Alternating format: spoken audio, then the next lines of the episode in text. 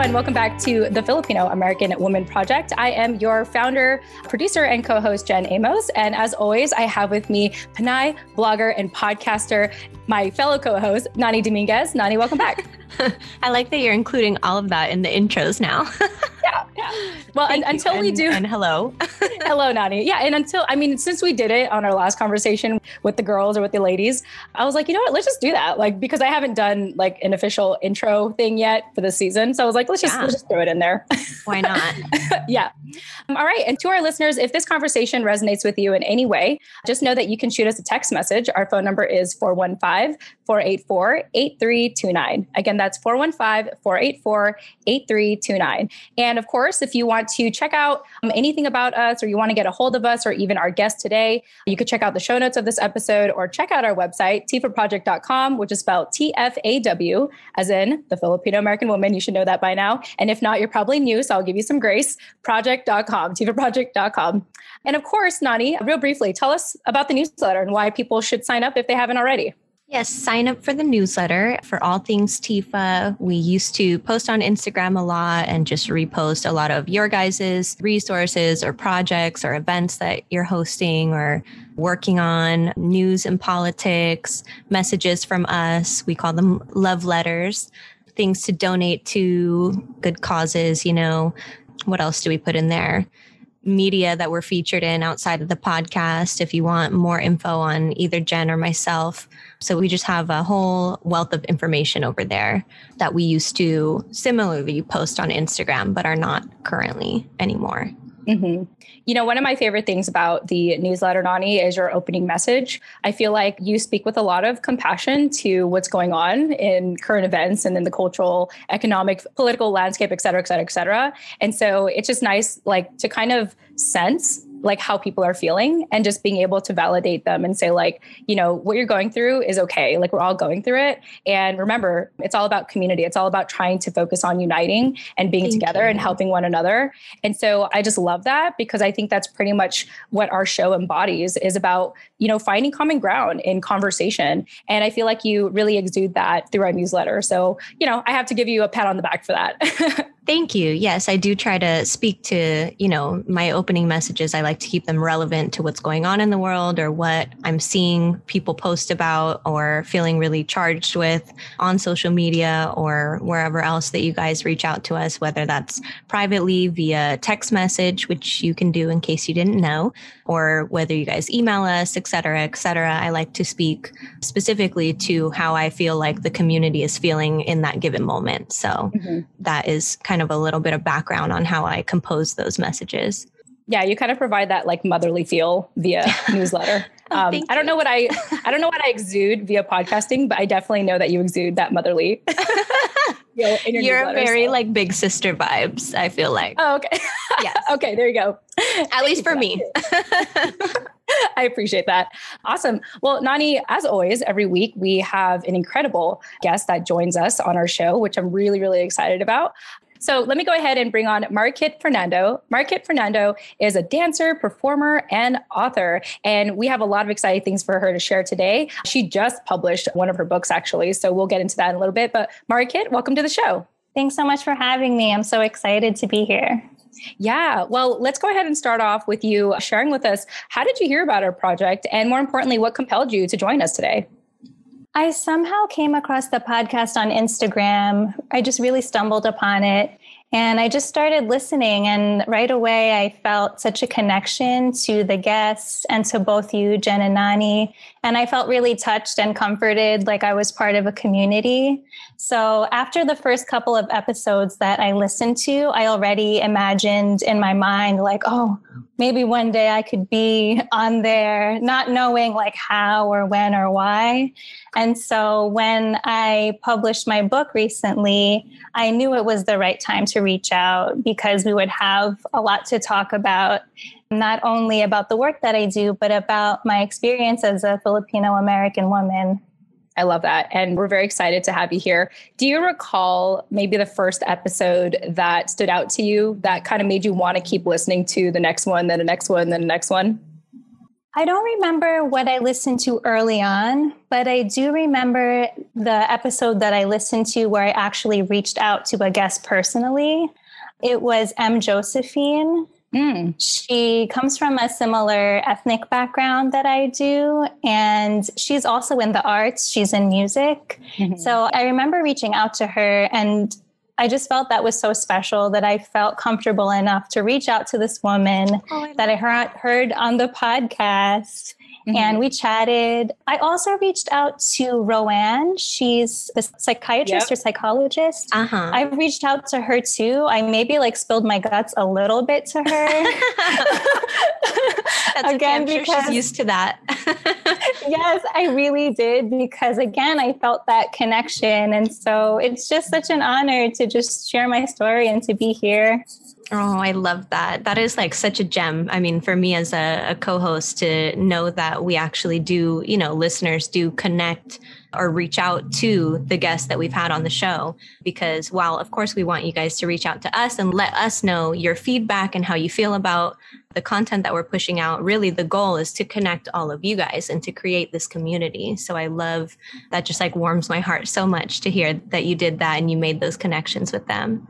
Yes. Yeah. I know like throughout the episodes, really in the recent, in the, I would say like in season two, Nani, we've had more people come onto our show that came on after they listened to the show or after they've connected with a couple of people. Mm-hmm. And so it's just really, like you said, it warms my heart too to know like, wow, we're doing something good in a way where our listeners not just feel comfortable like reaching out to people who've been on our show as if like they've already known them, but even wanting to come on the show. And so, you know, Marikit, it's great to have you like well after you've already sort of like integrated yourself into our community. Yeah, I love the connection. I I think that's the best part for sure.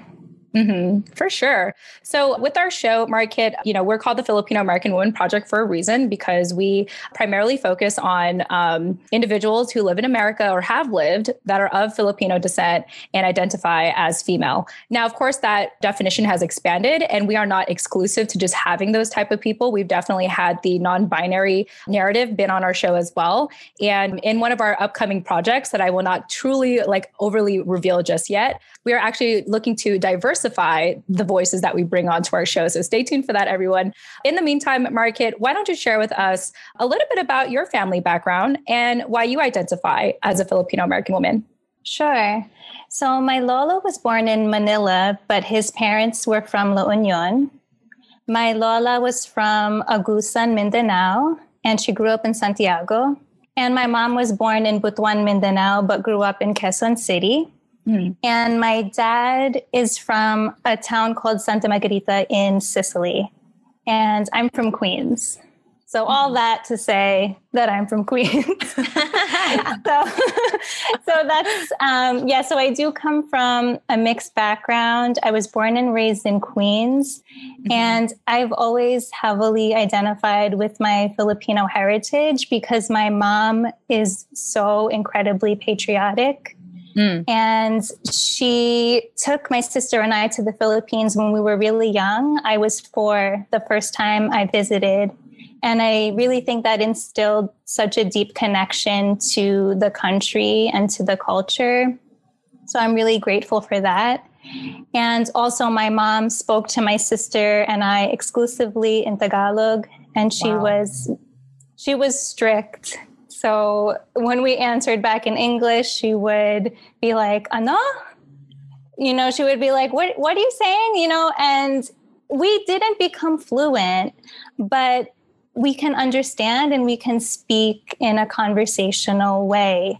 And I think that what my mom did was really amazing because she was basically our only source for Filipino culture. My mm-hmm. neighborhood was white. My relatives live far away. And so she was just yeah our source for for everything. And that's why i've always felt very close to my filipino heritage and of course my name. Mm. i i can't go anywhere without people asking oh what kind of name is that? Where are you from? Mm. you know and filipinos right away they get it. They're like oh marikit mm-hmm. oh, you must be Filipino. I mean, it's something that I take with me everywhere. Yeah. Yeah, awesome. Thank you for sharing that. Can you elaborate more when you said that your mom is very patriotic? What did it mean for her to be patriotic? Was it about preserving the heritage or was it more of like an American patriotism? I'm just curious more about what you mean by that.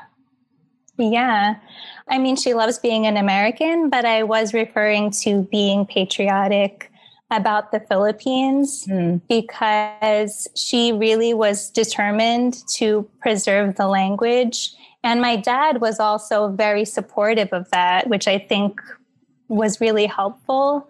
Yeah, preserving the language. And we would just watch movies together in Tagalog. We went to the Philippines a couple of times together. I was involved in Filipino folk dance. Mm. Like my parents were just really interested in always keeping my sister and I in the community in some way. And yeah, something that is kind of funny when we were growing up, this is just a visual idea of how patriotic my mom was. We had like a hallway between the living room and the kitchen. And the mm-hmm. entire hallway was this giant straw mat of the Philippines. Like if wow, you could imagine that sounds amazing. How how big that could be to take up the whole hallway.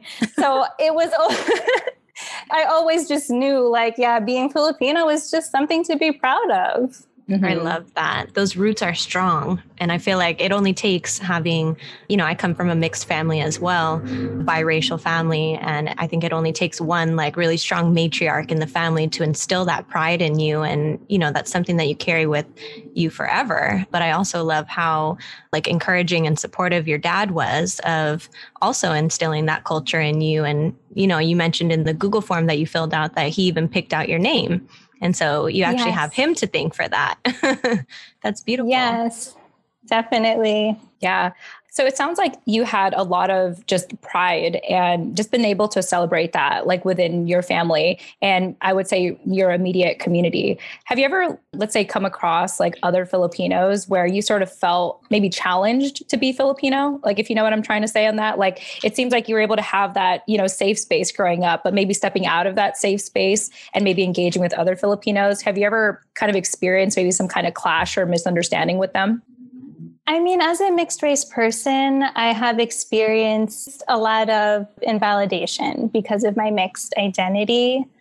As far as the Filipino community is concerned, I've never had like any sort of fight or argument or anything like that. It was more that I had an awareness that I stuck out like a sore thumb mm. in the spaces that I was in.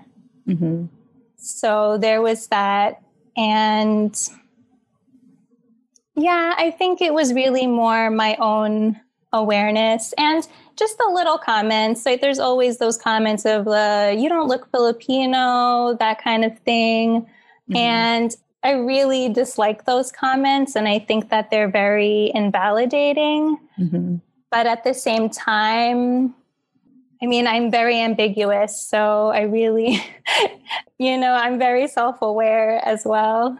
Yeah. Yeah having the being able to speak the language though i feel like also can be used as like a tool against that. If anyone does try to question you you know if you tell them that you're filipino or they ask what you are you have your name to prove it. You know in terms of like i've experienced the same thing because i look very racially ambiguous as well and people will be like what are you? What are you? And when i say i'm half filipino even from filipino people they'll be like no no.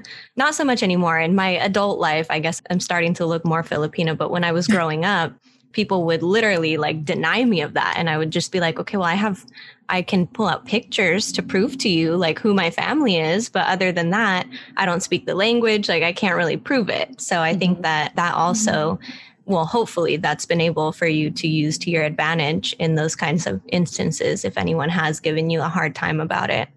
Yes. What I think is that the fact that I do understand and can speak the language, I like to think of it as a bridge for mm. connection and yeah. my name as well.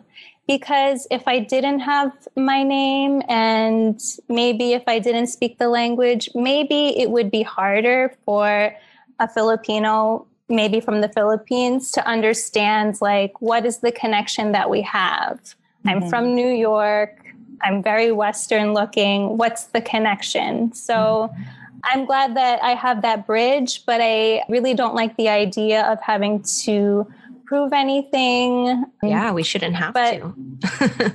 yeah. I mean, but I definitely, I've definitely had those thoughts like, if anyone says anything like I got like this ammunition or something, yeah. it, and it's so silly that we have to think that way because absolutely no one has to prove themselves. Like I don't care if you have blonde hair and blue eyes. Like if mm-hmm. you're Filipino, you're Amen. Filipino. Yes. Yeah. Yeah.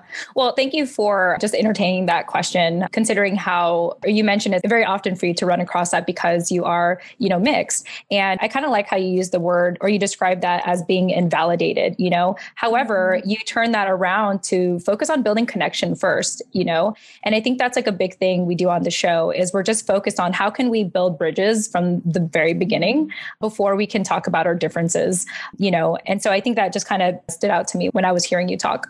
Yes. Interestingly enough, the invalidation usually comes from white people. Mm. Wow. Not from other other Filipinos will be surprised. Other Filipinos feel surprised when they find out I'm Filipino, but their reaction is kind of cute. Like they giggle about it, they think it's surprising. Mm-hmm. But my experience with non Filipinos, particularly white Americans is that they are the ones that very strongly invalidate me. I've had instances where usually it's a white person, so I'll just refer mm-hmm. to the invalidator as a white person, yeah. that they have an all knowing attitude. Oh, no, I went to school with a lot of Filipinos. Like, are you sure? No, trust me, I know. You're like, okay, I'm not entertaining that. like, oh, I can spot Filipinos from a mile away. There's an all knowing, I don't know where this like all knowing attitude. Yeah. I don't know where this all knowing attitude came from. Mm-hmm. It's absolutely not their place to decide what I am and what I'm not. So I would say my invalidation has been a lot more from non Filipinos. Wow, that's quite fascinating.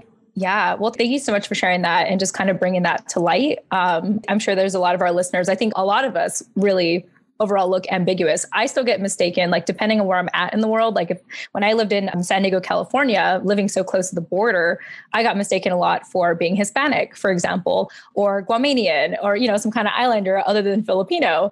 And I guess that's just going to be an ongoing conversation. And part of why I love doing the show is continuing to kind of pick up those tools or verbiage and language and posture to respond to that, not in a way to let's say attack them, but to respond in a way where we can build connection at the end of the day. And it's not not just about like trying to label us in one way or the other. Yes. Yeah. For so, sure. Yeah. So I'm curious to know, Marikit, for people who've never been to Queens, can you tell us what the vibe is like over there? The area that I'm in is also residential, but the overall vibe of Queens, I would say, is that we are diverse. Mm-hmm. That's for sure.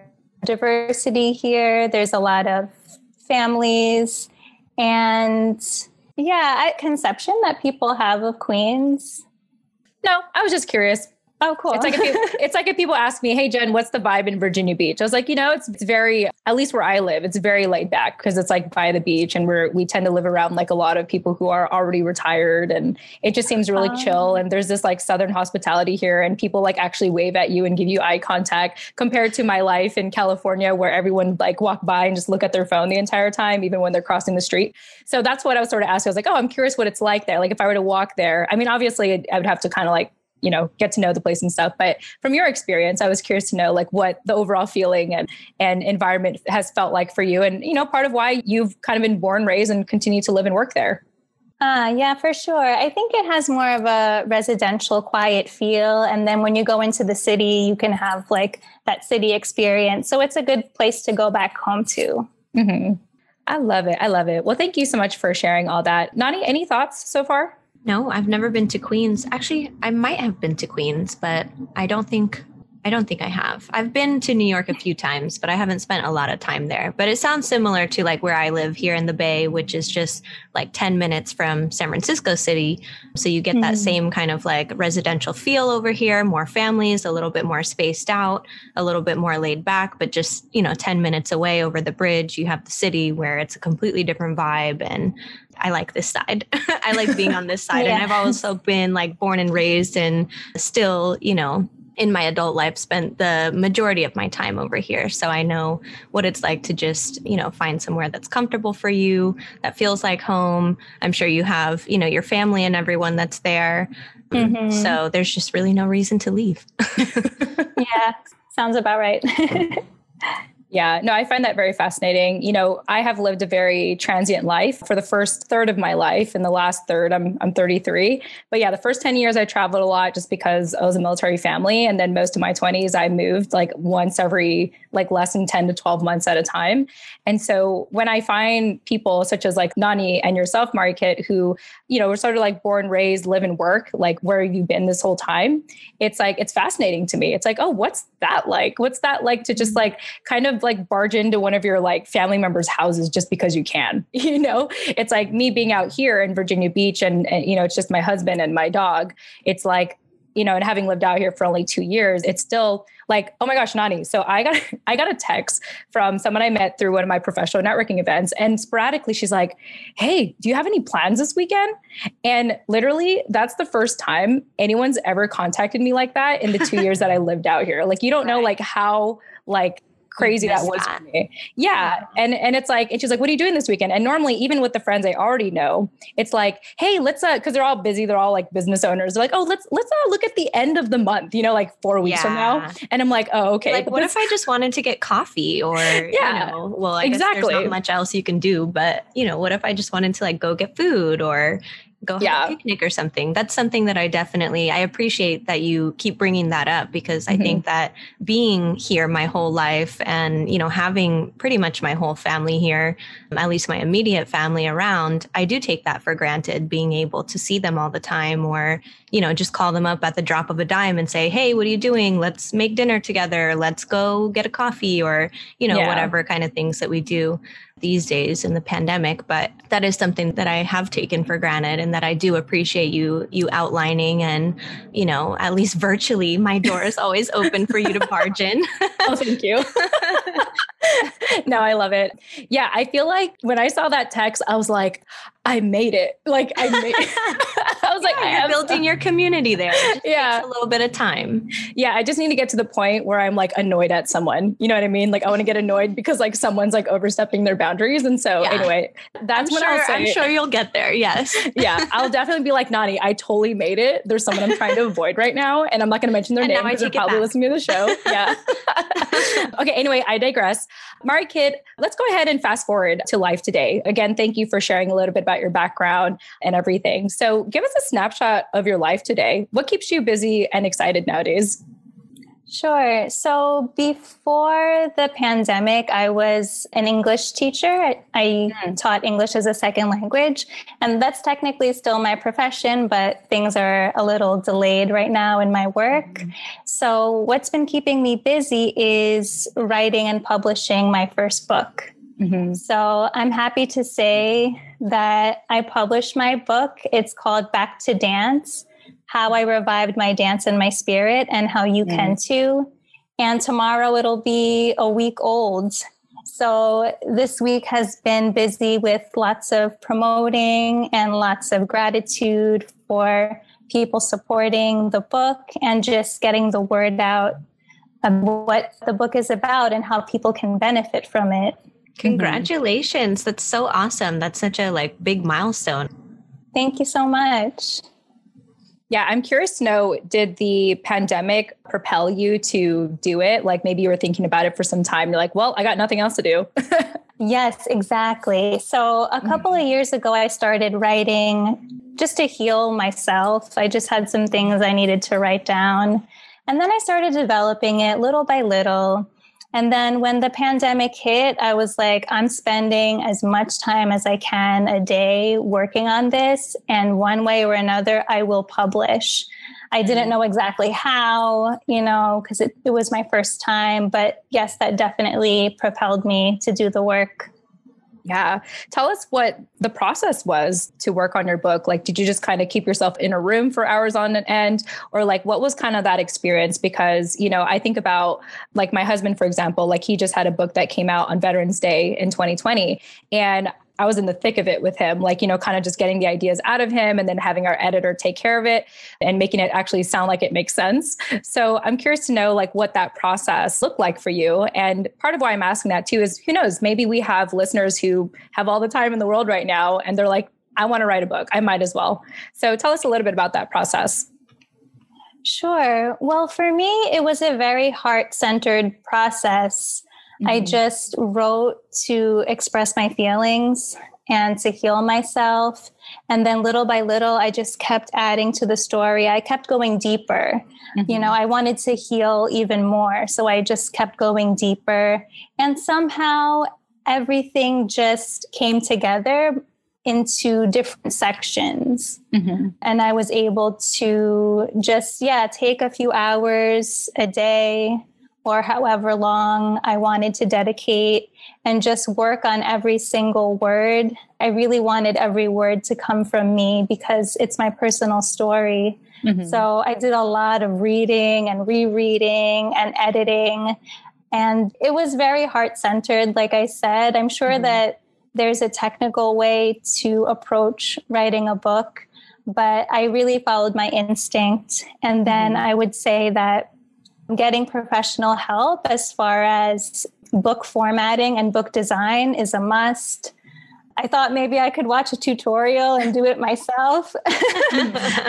but I can say that book formatting and book design is a totally different career. and mm-hmm. please, please reach out to a professional. outsource. yeah, yeah.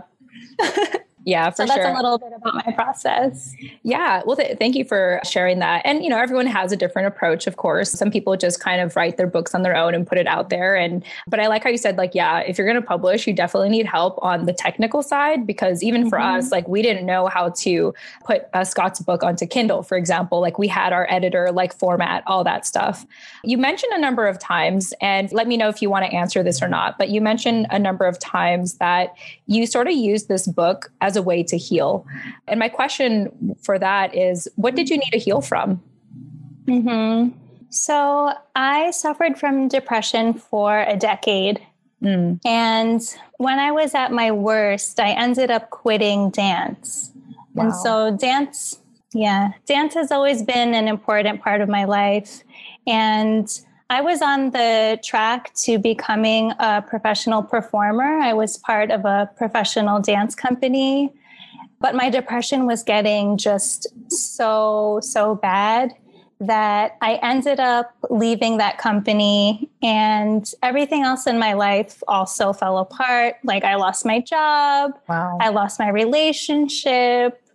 I just stopped doing everything that I enjoyed and mm-hmm. so there was three years that I took a hiatus from dance.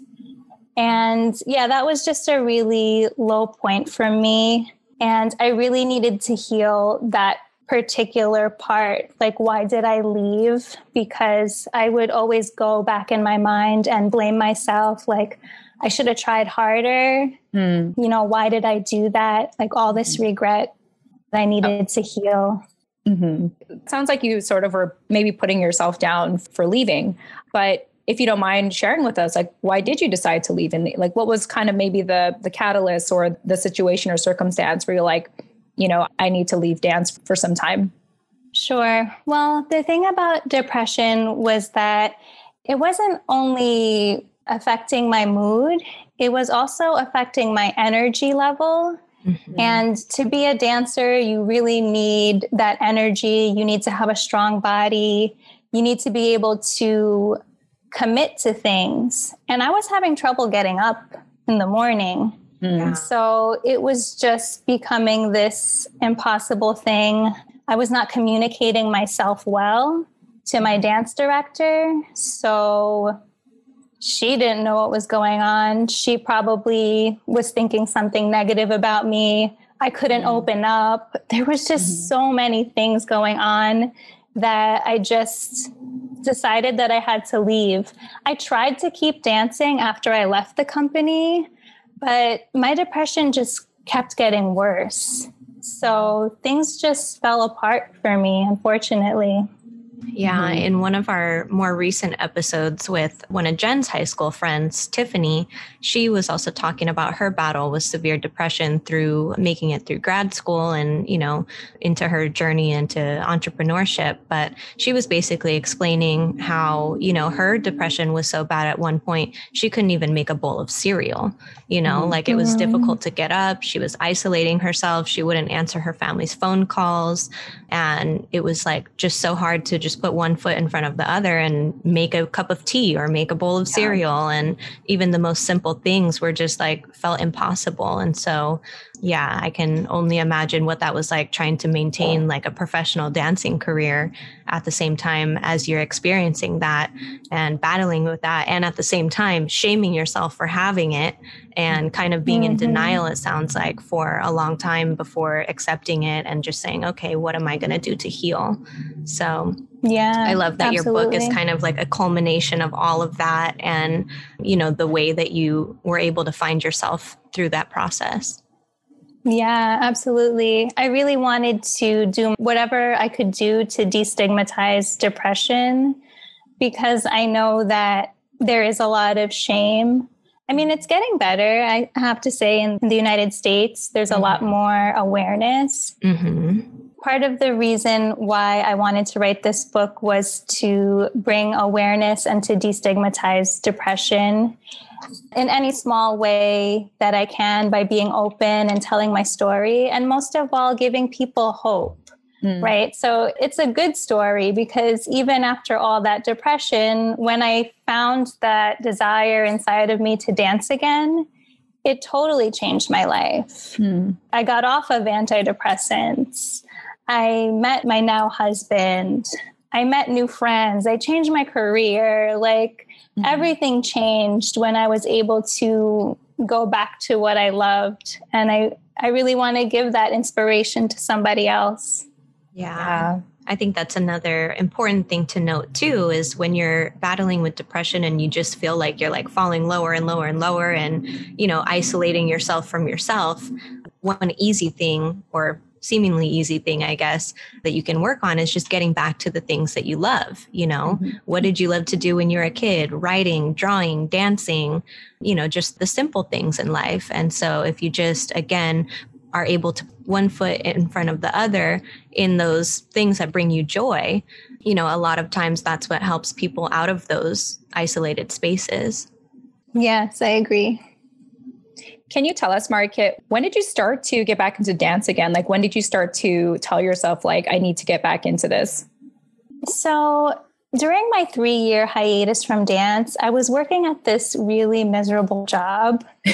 and I think at a certain point, everyone can relate. It's kind of like enough is enough. Everything was negative around me. And I just had this thought like, this isn't me. Like, I'm not a miserable office worker. I'm a dancer. like, what am I doing? Yeah. and I really just felt it in my heart. Like, I even felt like, like almost like a pain, like a yearning inside. Mm-hmm. Like, oh my God, like I really, really have to dance again. Yeah. And yeah. So luckily I came across a life coach who supported me in that process of of returning to dance.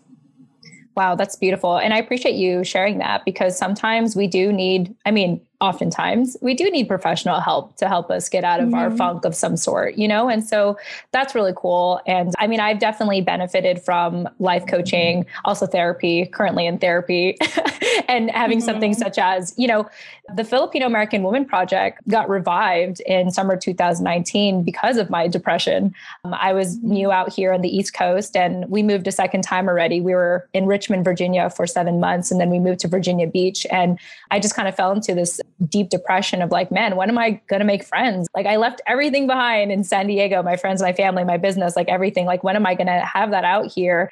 And fortunately, I stumbled across podcasting. And now the beauty of it is like, wherever I go, I can take it with me.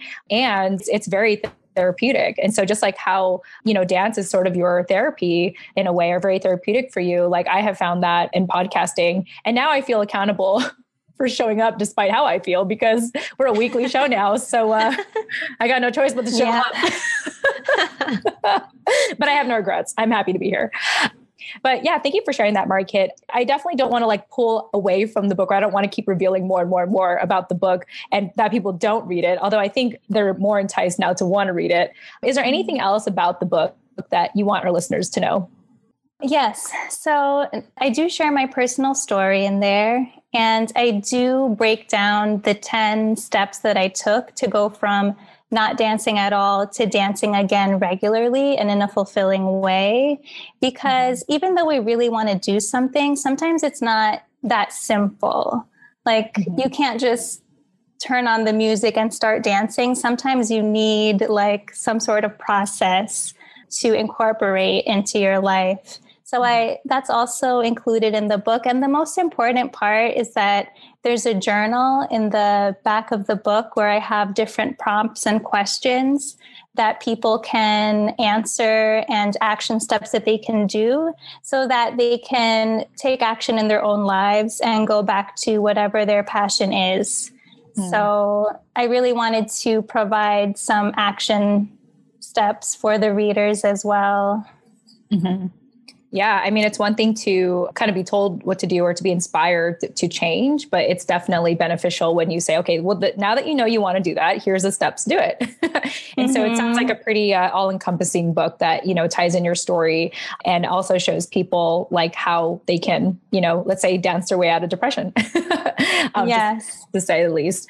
Nani, any thoughts? Uh, no, I think you just said what I was thinking. And basically, I, I know that, you know, when you read books, most times you're inspired by other people's stories. But then at the end, you're like, okay, how am I going to relate this back to my process? How am I going to mm-hmm. incorporate this into my next steps? So that is, I think, an important point for you to include in your book that probably really sets it apart from other self help books or books about other people's stories of going through their experiences with depression. Mm-hmm. Mm-hmm. Yes. Yeah, that reminds me of, you know, my husband and I, we just established a new system in our business and it's like very good for us, but we're also very like, I don't want to do it yet kind of attitude. And so I was telling him, I was like, you know, we need a come up with a process, like a way to warm up to it. Because obviously it's good for us. Obviously it'll help our business. But if we're like so intimidated by it, that let's like address those feelings and find a way to work through that so that we can actually use the system. And so that's sort of what reminded me of what you were sharing is like, you know, sometimes you have to work your way toward, you know, doing something that you know will help you because you might not just want to jump into it right away. Like you have, mm-hmm. like sometimes you do have to work toward it. And that's what I got from what you shared. Yes, exactly. And you t- you have to take steps. You need some support. It might not happen just right away. Mm-hmm. Yeah. Wow. Well, I feel like we like sped through all the questions. That's amazing. So, for the last question that we have to share here, Marikit, is mm-hmm. for our show, we always like to wrap up with a life lesson. And so, I have here in the notes, let me go ahead and just read it a little briefly. You wanted to share today the life lesson is when we get in touch with our true selves through dance or whichever craft we are passionate about, so much can open up for us and change for the better in our lives. Uh, can you tell us a little bit more about that life lesson you want to share and where does that come from for you what part of your life kind of you know inspired you to have that life lesson sure so when i started to dance again after that 3 year hiatus and in the midst of depression a lot of things started to open up for me. I started to feel a lot braver and more open to new things. So, that miserable office job that I spoke about, I ended up switching careers. I was brave enough to become a teacher, which was something that I'd thought about before, mm. but I steered off course. So I did that. And another thing I did was I went to a Filipino meetup group. Are meetups popular uh, in other states? I don't really know like the website meetup.com? Um, I've been on there before, but I've never actually like done done one. I but I remember poking around on that website back in yeah. like a few years ago yeah, in my young 20s when I started uh, networking and all that stuff, like I was all about meetup.com. Like it was just, it was on my phone. I used it all the time. I had the notifications oh, cool. pop up. And I, I had to thank it. I had to give credit to Facebook events because I think like there was one time someone linked like a meetup, you know, RSVP on meetup.com. And then that's when I found everything else. And I was like, oh my gosh, all this stuff is happening here in my neighborhood. I had no idea. But yes, long answer. Yes, we've heard of it. okay, cool. because I didn't know that it existed until my coach recommended it. Hmm. And so I ended up going to a Filipino meetup, which was something brave for me to do because as I've mentioned, although I've been like in the Filipino community, I often feel kind of hesitant to join in for the fear that I'll stick out like a sore thumb. Mm. But dancing again just like made me brave. I was like, you know what? I'm ready to make new friends. I'm mm-hmm. ready to go to this event and, and see what happens. And so I met two of my very good friends that night. And who knew that I would end up meeting my future husband that night? Wow. Because of dance, like because of dance, because dance made me just a little bit braver to to go outside of my comfort zone. So, yeah, the career, the relationships really improved a lot. And now I was able to be brave enough to write a book and put my vulnerable story out there and be on this podcast and talk to you, Jen and Nani, and everyone listening. It's just an incredible experience for me. And yeah, I really hope that anyone who's longing to do something will at least consider going back to what they love because it will mm. absolutely affect your life in many ways. Mm-hmm. Wow, I love that so much. Nani, any thoughts? No, I think that was beautifully said. Um, yeah yeah, no, mic drop. I know. I was like, uh, yeah, that actually that reminds me of a good friend of mine who I will not mention her name, but she's great. And she, you know, in the, in the pan, in the middle of the pandemic, her and her husband decided to get a divorce, and she ended up going back to what she loved, which was also dance. Like she was a competitive dancer herself, and you know, fast forward to today, she met her now boyfriend there and they go rollerblading for fun, which is what I really, I so badly want to do. Like I have my protective gear and my helmet and I just need my rollerblades and then I'm like set to go and I'm going to like rollerblade with my dog. But she just lives this very active life now. Like she looks really healthy. She's like lost a lot of mm-hmm. weight as a result of all of that. And like every time I talk to her, I feel like I'm the one with problems now. I'm like, uh, like I used to be there, like being there for her. And uh, now she's just so like, she just has like this vibrant, you know, happy, amazing energy that she exudes that I tend to pull inspiration from, you know? And so when you share your story, it reminds me so much of my friend as well, who has made like such a dramatic change in the middle of the pandemic. So thank you so much for sharing that, Marikit. Yeah, it's interesting how your life can start manifesting into everything that you've always wanted once you just start listening to yourself, you know, and like honoring your own process instead of trying to force yourself into all these boxes that like society or family or whatever other environments that you're a part of are trying to push you into. When you just get back to yourself and really honor your own process, it feels like, you know, even in my own life, I can think of many examples of that too and it's beautiful to see that you know that's the case for everybody you know just stick to what you mm-hmm. what you truly know and what you truly want yeah yes for sure mm-hmm. that reminds me of i was talking to someone sometime i mean i guess i've been talking to a lot of people so that's why i can't remember who this was but i remember i had this conversation of like something along the lines of like we spend our whole lives like trying to get back to our childhood or trying mm-hmm. to be like our inner child trying to pursue that again and so Marikit, I just want to applaud you, you know, for your own, a lot of the inner work you did for yourself to show up who you are today and to be able to come and be on our show well after you've networked and made some good connections already and share your book with us. Like I'm sure people will be really excited to learn more about it and connect with you. Speaking of which, if people do want to get a hold of you, and this will be provided in the show notes, but let us know here, how can they get a hold of you? Well, first of all, thanks a lot for that acknowledgement. And I'm, I'm so happy to be here. You can find at Marikit Dance that's the best place to get a hold of me. I'm also on TikTok if you're into TikTok. mm-hmm. Oh my gosh. Okay. Can you tell us? I mean, I feel like TikTok is like a dancer's app. Like if you don't know how to dance, like I'm just like I what created it.